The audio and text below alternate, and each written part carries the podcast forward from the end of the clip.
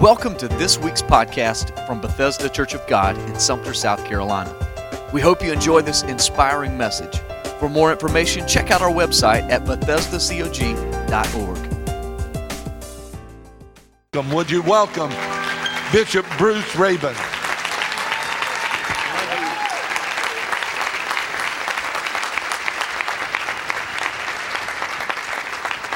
Well, thank you. Good to be in the Lord's house. Amen. Amen. Did you enjoy that singing? I did too. Praise God. I give honor to the angel and candlestick of this house, Pastor Sims and First Lady Sims.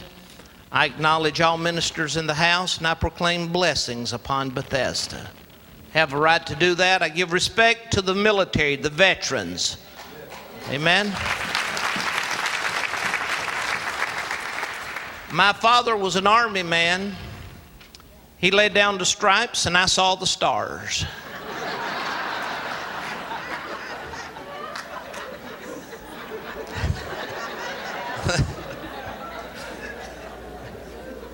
yeah. It's a time joke. Some of you are getting that, but it's no joke. Some of you, it went over your head like that. That's good too. Every time this choir and your director participates in anything on a state level, they raise the roof and bring down the house. 20 and a half years. This church is not the same church you inherited. About 140, 150 people. Good church. There's no such thing as a bad church, but there is such thing as a real good church, and this looks like a real good church to me. For some churches I'd rather be in than others, but we won't go there. I want to, I want to acknowledge Wanda, recognize her. She, she's the one that keeps me straight.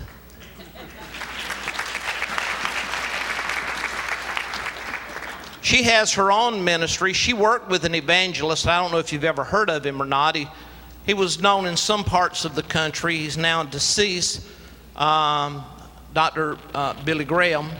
And uh, when, when he was doing the crusade in Charlotte with the adults, his association called her and asked her to do the crusade with the kids. So she's worked with him, and then she worked at well, she ministered over with the kids and uh, a little bit at. Uh, any of you remember PTL? Pass the loot. I mean, praise the Lord. Uh, uh, uh she's been there, and uh, for those of you that are on, go to YouTube. you may recall before VeggieTales, you had Salty the songbook. Any of those videos, the odds are the characters in those videos are her team that she developed when we pastored Highest Praise Family Worship Center. And he called and asked if she, she would bring her team over and help him with the video. And so, even though she's now with me in administration, her kids' ministry still goes on through those characters. So, that's Wanda. She's the one that is saved between the two of us, and she's, she's the one that keeps me saved. Would you stand for the reading of the word? Our thought for today is next. N E X T. We'll read from uh, 1 Samuel 16, verses 1 through 12. But I submit to you that God is a God of next. See, God is not finished with what He wants to do with you and me. There's that next thing that He wants to do in our life. There's, there's that next thing that He wants to do with this church. See, there's that next revival that's going to pl- take place. We just don't know whether it's going to be global or continental or a national revival or a local revival, but God's going to always have revival somewhere. If there are people that hunger and thirst after righteousness and seek God's face, revival takes place. And so there's that next revival. There's that next miracle that's going to take place. And I don't know, I'm, I, am sure there's some here today. You, you may have never needed a miracle, but I'm telling you, You're going to feel real good when you need a miracle and you know you serve a God that works miracles. So there's that next miracle that's going to take place. In fact, as I stand before you today, today on numerous occasions already today, I have prayed for two of my friends that are battling cancer. And the doctors are saying if something doesn't happen soon, we will have done all that we can do. And I'm thinking, but there's God. There's always that next miracle. He has not opened his last blind eye. He's not healed his last cripple. He has not healed the last cancer patient. He has not cured the last heart attack. He's the God of next. And I'm sure with a congregation this size, there's some prodigal sons and daughters out there. And I've got good news for you. God is a God of next, and your son, your daughter will probably be the next one that comes home. And some of you have family members that are battling drug addiction. It's an epidemic in our society today. But I submit to you that God is the next, and there's a next person that is going to be set free from the drug addiction. Some of you have lost loved ones you want to accept Jesus Christ. Why not they? Why, why are they not the next ones to accept Jesus Christ? God is a God of next, and I want to talk with you today about next.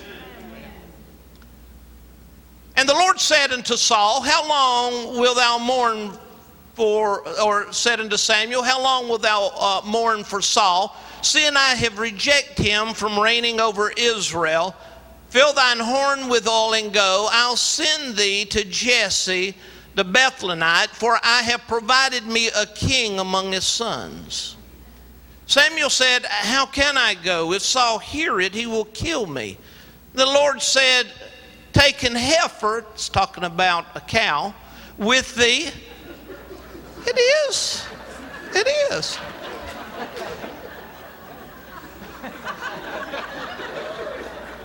That's what it means.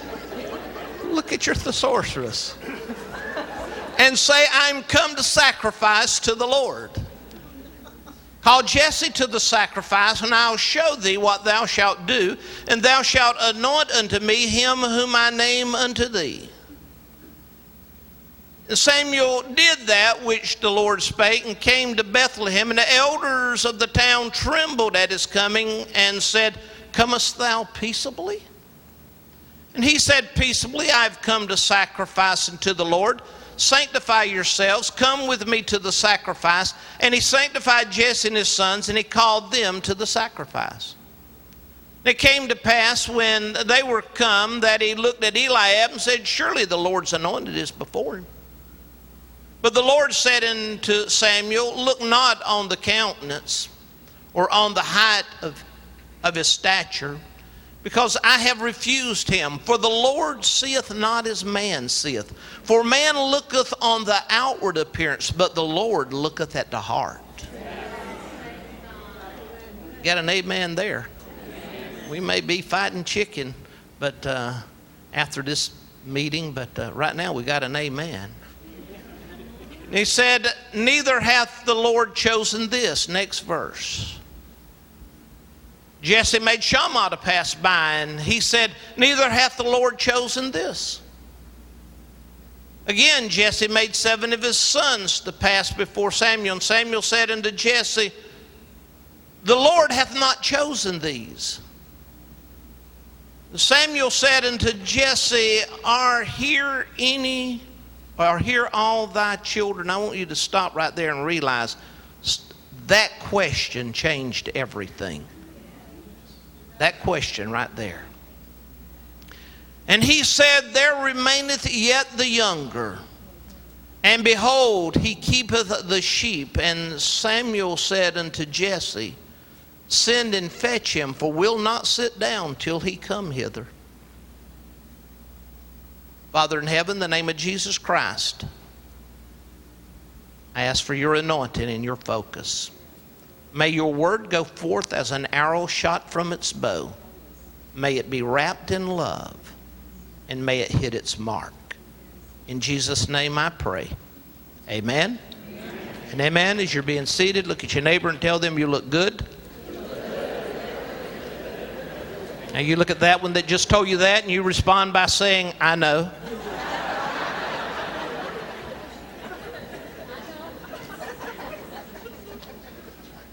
Let me lay the foundation for you here. We'd really go back to chapter 15 to lay a little bit of the foundation. I'll, I'll skim over it, not go in depth here, but you've got a king. His name is Saul. He's territorial. He refuses to be obedient to, to uh, God. Uh, he, he had a problem with obedience. And uh, he's given some instructions. Now, when you study his life, he did some great things. He organized the government in Israel, he's their first king. He organized the army. He won some battles for them, major battles. So there's a lot of good things that he accomplished, but it, when it got down to the nitty gritty, he just could not obey God. He was a little carnal. And so he's given instructions. He has he's supposed to go and eliminate the Amalekites. God says everything. Uh, humans, beasts, you name everything. And so Saul goes out, he defeats the Amalekites, but you know how it is with carnal people, they like their trophies. It's the reason why men go through midlife crisis. They're carnal and they like their trophies.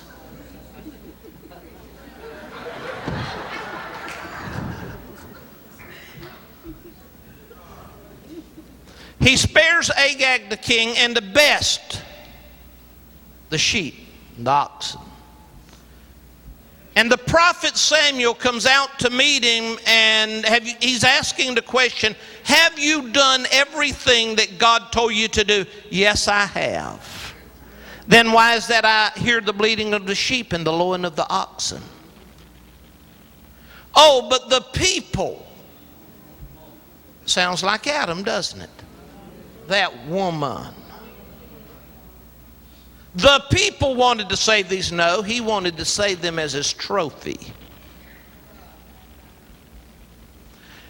And Samuel looks at him and he lets him know in this chapter the Spirit of the Lord's departing from him and God has taken the kingdom away from him and he's going to give it to his neighbor.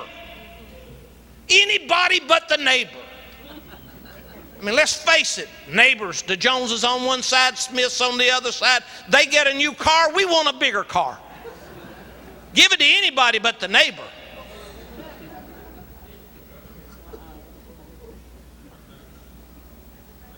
And so Saul has now got to go before the people. And he looks at the prophet and he says, Will you walk with me?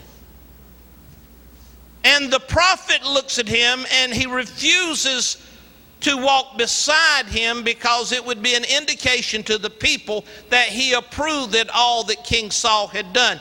So Samuel the prophet says, I'll not walk with you, but for the sake of the people, I'll walk behind you.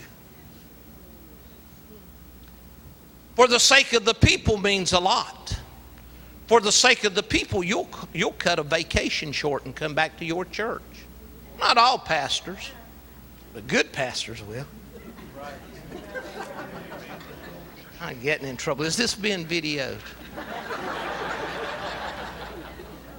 Yes? Father, have mercy on me.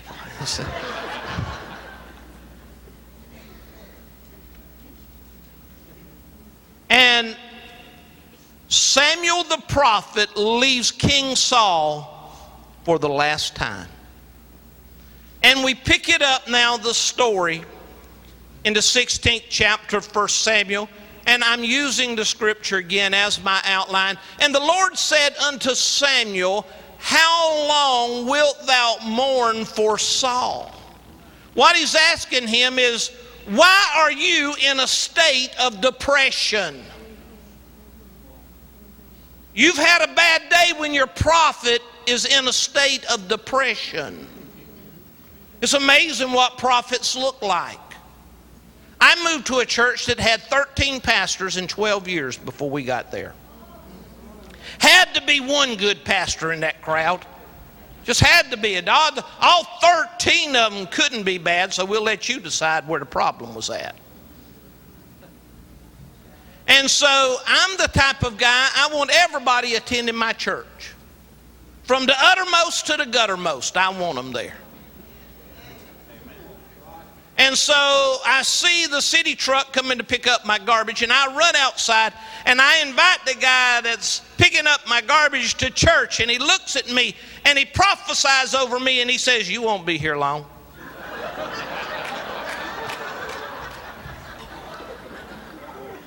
You've had a bad day when your prophet is the garbage man. And I said, Why? Why would you say that? He's, he said, They've had, the garbage man you. They've had 13 pastors in the last 12 years. You won't be here long. I said, But I'm not like other pastors. And he said, That's what the other 13 said.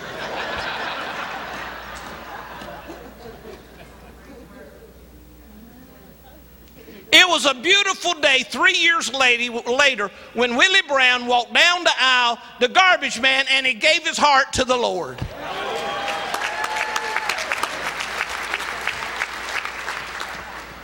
One for the good guys.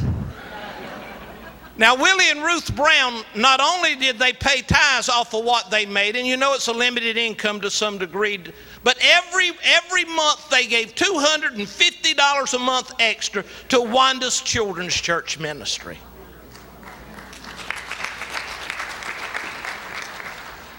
Not only that, guess who the children's church is at that church? We've been gone 15 years. It's their daughter that Wanda led to the Lord.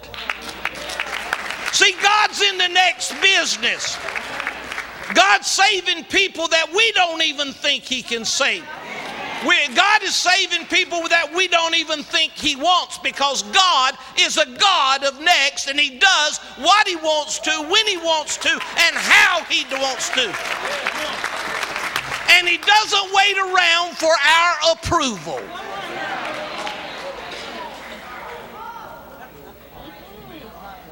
And so we have here the prophet. He's mourning. He's in a state of depression. And God lets him know that business is about to pick up. Because he says, I want you to get the horn off the wall and I want you to fill it with oil. Now, being a Pentecostal prophet, Samuel, he had to be had to be Pentecostal. He prophesied and did miracles.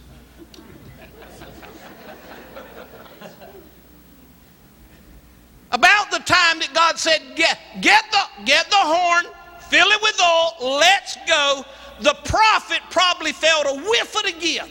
Whoa! Business is about to pick up. We're about to do something for God. And, and, and so he gets ready, and he said, Now, what I'm going to do, uh, here, here's the deal with us. We want God to do something. We just want God to do what we want or how we want it. He said, I'm going to send thee to Jesse the Bethlehemite. He said, because I've provided me a king. Now that sounds good to start with. You think about it. God's about to do something wonderful. I've got the oil. I'm going to anoint the, the new king. And then all of a sudden he becomes a little carnal. Because he realizes that there is a king that's sitting on the throne that is carnal. He's a little territorial. And I can see him negotiating with God. You know, you know, Lord, when you first said that, it sounded real good. But, but, but the more I think about this and the possibility that I could get my head cut, chopped off, you, you know, I, I don't know if this is what we want to do or not. But God lets him know we're I'm going to pick me a king. What he is telling him, we did it your way the last time.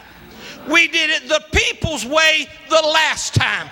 This time you're going to see what a real king looks like because I'm going to choose me a king. Well, how are we going to do this? What I want you to do is, I want you to take a heifer with you down to Bethlehem. Talking about that cow.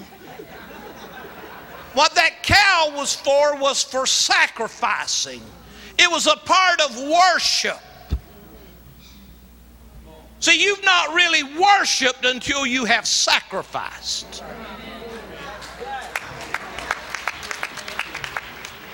You may have praised there's a little difference in praise and worship.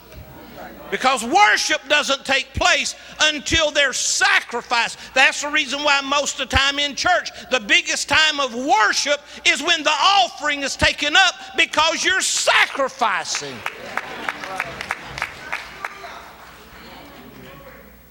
So he says, I want you to take this, this cow and I'm going to pick me a king. And Samuel said, How can I go? If, if Saul hear it, he will kill me. That makes sense to me. You know, sort of like the, heard about the guys in the military. This military day. And, and this old guy, he was the rookie, and they were looking for a volunteer, and he didn't know how to respond. So everybody picked their foot up, and he picked his up, and he stepped forward, and all the rest of them stepped back. You don't want to be the guy standing out in front of the line.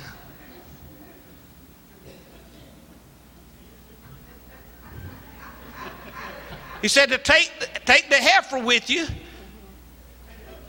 I'm, some of you like that word too much. I'm come to sacrifice to the Lord. Now, here's what he's telling him. Here's what God is telling the prophet and what God wants you to hear. He's taking that cow down there to offer it, to sacrifice it, to worship with it. And it's going to blind the king from what he's doing. And I'm here to tell you that your worship will blind your enemy.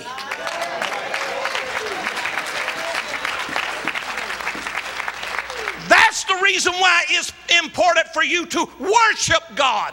Not because it makes you feel good many times, but because it blinds your enemy. Now, who, can, who is your enemy? Well, sometimes, sometimes it's the devil's crowd. Sometimes it's the other crowd. My enemy stands about five foot eight, olive complexion, mustache, and a little fluffy.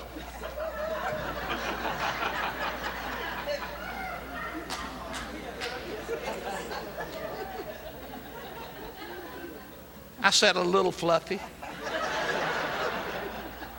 but extremely handsome. Sorry, frog won't croak for his own pond. I can say that because I'm a country boy. I was born in Latta, South Carolina, into Pee Dees. The other one for the good guys. your worship will blind your enemy. I have a son.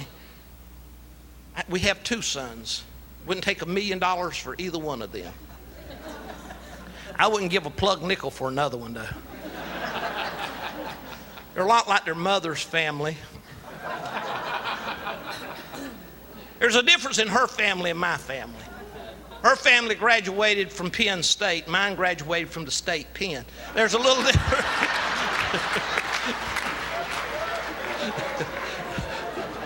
More truth of that than you would know or believe. yeah. Now you know why I'm so kind to the uttermost and the guttermost, you know. he did a little bit of singing. He definitely got that from his mother. I don't, I don't sing. In fact, it was a battle when he decided to give up playing football, baseball, and basketball. Two way starter on football and told me, I'm going to sing, Dad. And I looked at him and said, God can use a ball player, but I don't think he can use a singer, boy. you know the reason why I said that? I'm reliving my life through him. I'm too transparent sometimes. So he sings. And there was a conference in the Northeast, and he's scheduled to sing. And I've got a buddy that went to East Coast Bible College and, and, and is a pastor, and he really didn't like my son. He wouldn't tell me that because I was his overseer. Uh, but, uh, uh, but he really didn't like my son because my son can be a little bit of a showboat when he sings. And he thought he was really carnal and he was just out there to impress the people and get them, get them excited or something or emotional. But I remember the day that he came to me and he apologized because during a conference, this guy had to go through the uh, back green room and all that for some reason. And everybody else was out in the tabernacle. And he was walking back there. He heard my son in a room all by himself, nobody around him, crying out to God and saying, Father, when I step out there, will you anoint me? Will you anoint me? There's somebody out there hurting, Father. Will you help me reach them? There's somebody out there, Father, they may never listen to the word, but maybe one song, maybe one line of the song will touch them and change their life. Will you anoint me, oh God? I pray and ask. And that man heard my son back there praying. And he walked out to me and he said, I apologize to you and I apologize to your son. I thought it was all show, but I see that he's serious. He means business. My son could not have told him that, but what happened is my son's prayer blinded his enemy.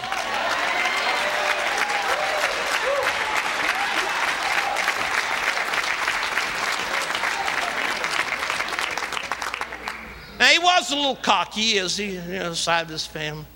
When he goes out to out at Carnegie Hall competing with 2,000 others, he looks at the bus driver and says, What are you going to be doing Thursday night? And the bus driver says, I have no busy schedule. He said, Well, that, that's good, good. He said, I'm in a competition. I'm going to win. I'm give you some, con, uh, some tickets for Thursday night to come and hear me sing. He gave that driver those tickets, and that driver came and heard him sing.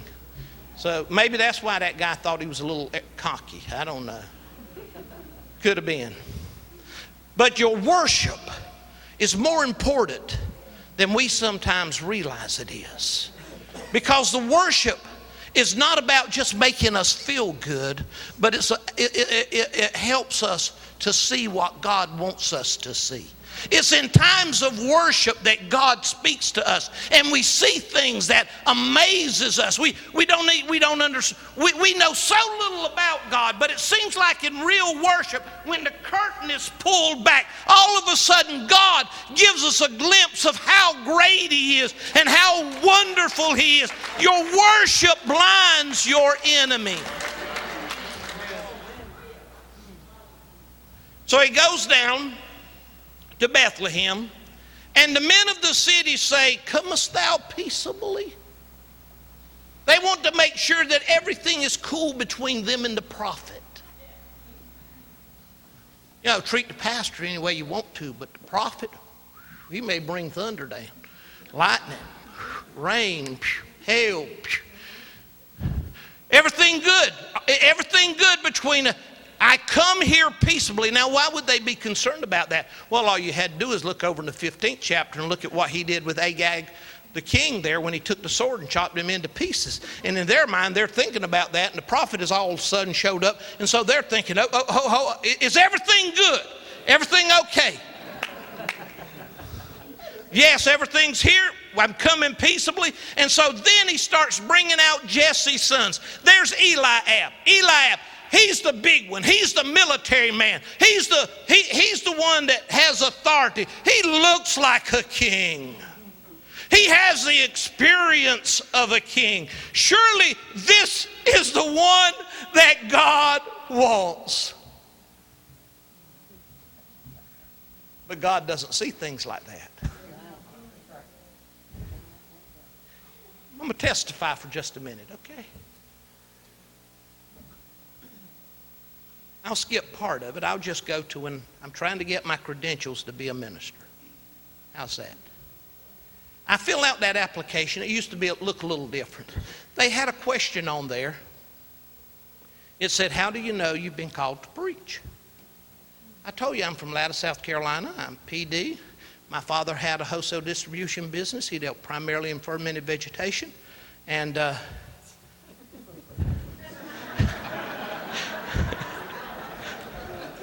Yeah, he was a moonshiner. That's the reason why we left Columbia. We stayed there shortly, a short period of time. There's no good place to hide a moonshine still. so he bought a little farm in eastern North Carolina that had a creek and a forest that was very conducive to the family business. What can I say? so you know my roots now. So there's that question. How do you know you've been called to preach? So I filled it out. How does a dog know he's tied to a tree? Can't get away from it.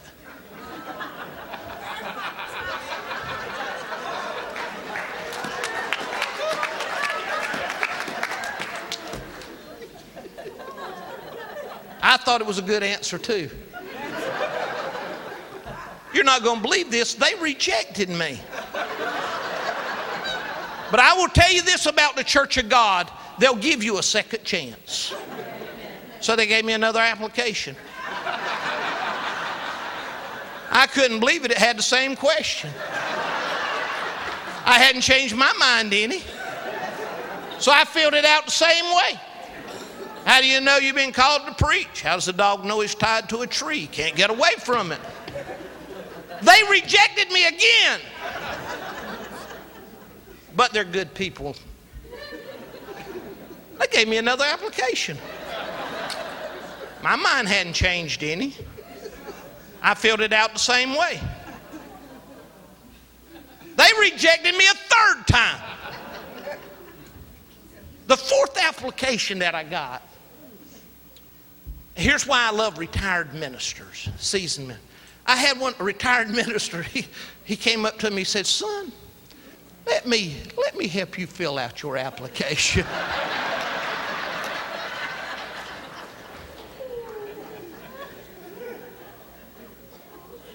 He said, This question right here how, how do you know you've been called to preach? Let's, and I, I'm paraphrasing, but it was something like this.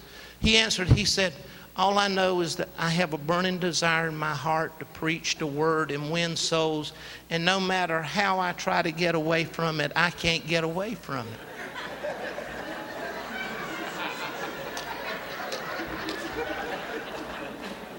He said, Now, what do you think about that? I said, It sounds a lot like a dog that's tied to a tree. Can't get away from it. You're not going to believe this. They accepted his answer. So, what I shared that story with you for is to let you understand that really your state overseer is a three time reject. So never be surprised what God decides to use.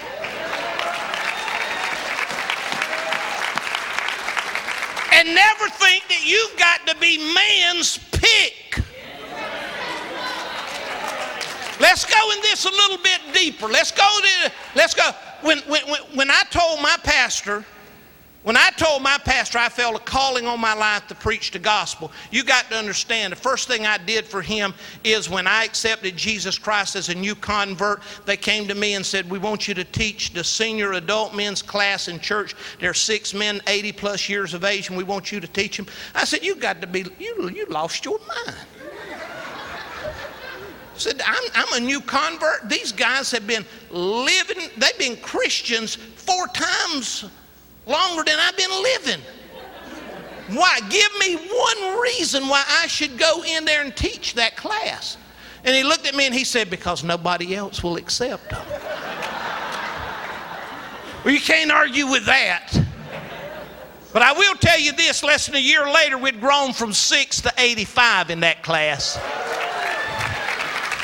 And so I felt like I had a calling in my life. And I thought the church loved me because I took a class that nobody else would teach and God had blessed it. So they put me and three other guys on the front row on a Sunday night and said, One of these guys thinks that he's been called to preach the gospel. We're going to let you guess which one it is. We're going to let you vote on them.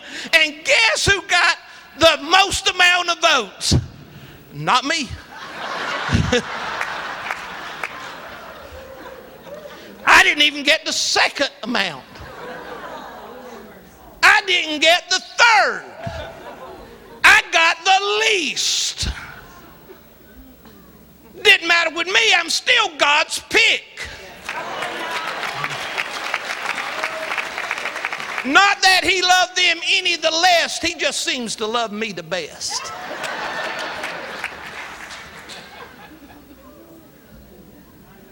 Eliab comes before him, not this one. Wait a minute, he looks like he looks like a king, and God lets him know. Man looks at the outside, but I, God, look at the heart of a man.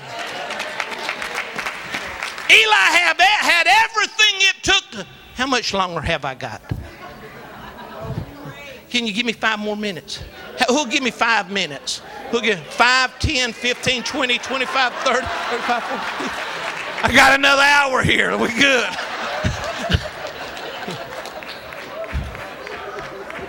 We're good. The heart. God looks at the heart. I just moved from I just moved from Kentucky a little over a year ago. Right down the road, they had they have uh, the gravesite of Secretariat. You remember that great uh, uh, horse? Uh, when they when they when they bury a horse, uh, they they bury his head and his heart, and then the body is cremated, and they take it back to the farm where he was born, and they spread the ashes over the farm. Uh, Secretariat was not the largest horse. And when, when the doctor was dissecting he found something unique about the horse Secretariat.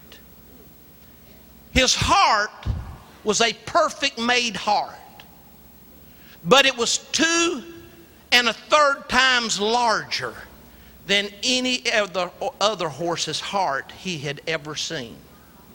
And so his energy came from within, it came from his heart. And I believe that progress is powered from within.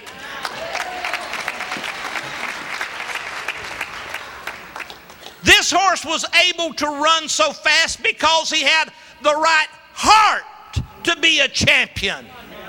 And David was right to be the next king because he had the right heart for a king. Let, let, let, me tell you a few things about him. He was not perfect. He was not without sin. He, he did have his enemies. There are a lot of negatives there, but he had the right heart. God said, I look at the heart when I choose mine. So Shammah passes by. Benhadad passed by. The seven sons passed by. And God doesn't choose any of them. And he asked the question. He asked the question.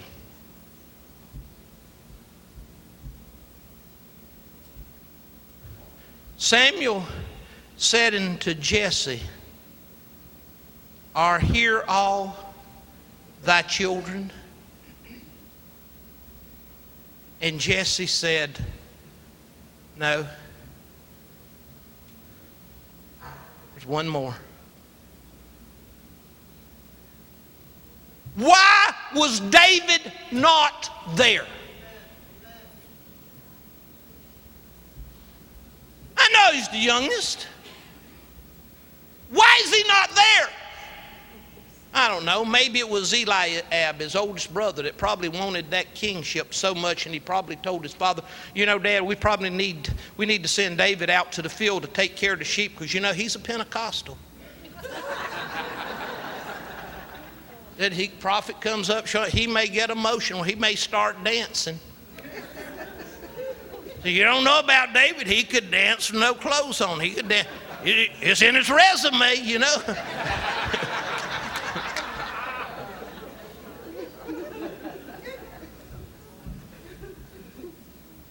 Evidently, not even his family thought he was qualified.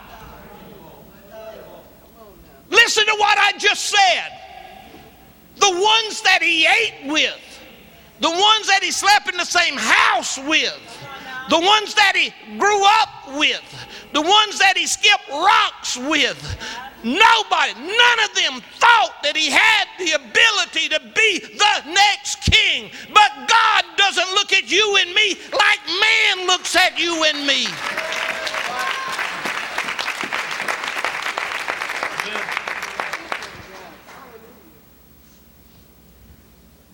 Say, go get him. For the note takers, here's your last note, maybe.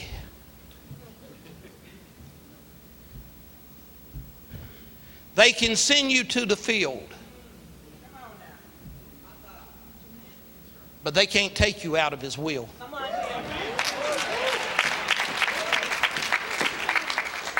They can send you to the field, but they can't disinherit you. Is the one that writes the bill. He's the one that writes the contract. And it's not what they say, it's what He says about you.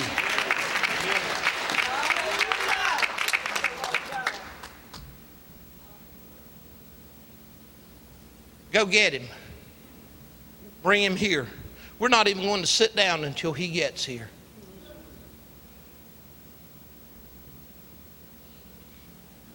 I don't know. This is in Rabin 316 or the book if I say so. I don't know who went and got him. I know who I want to believe it was.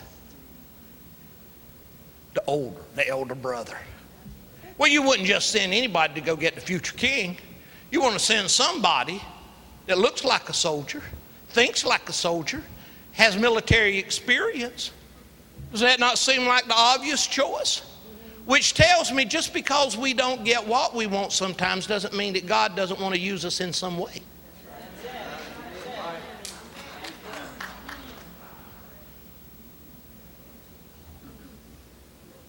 Let me give you this Bible. I've left them in 17 countries and I got Bibles all over the land. I put in my Bible, if you find this Bible, mail it to. In 25 years, I've never had one person to mail me my Bible back. so I try to always remember to tell her, here, take this. Would you stand? So he comes in before the prophet. Thank you for listening to this week's podcast. We hope that you were inspired to live a life of purpose for Jesus Christ. For more information, check out our website at BethesdaCog.org. God bless.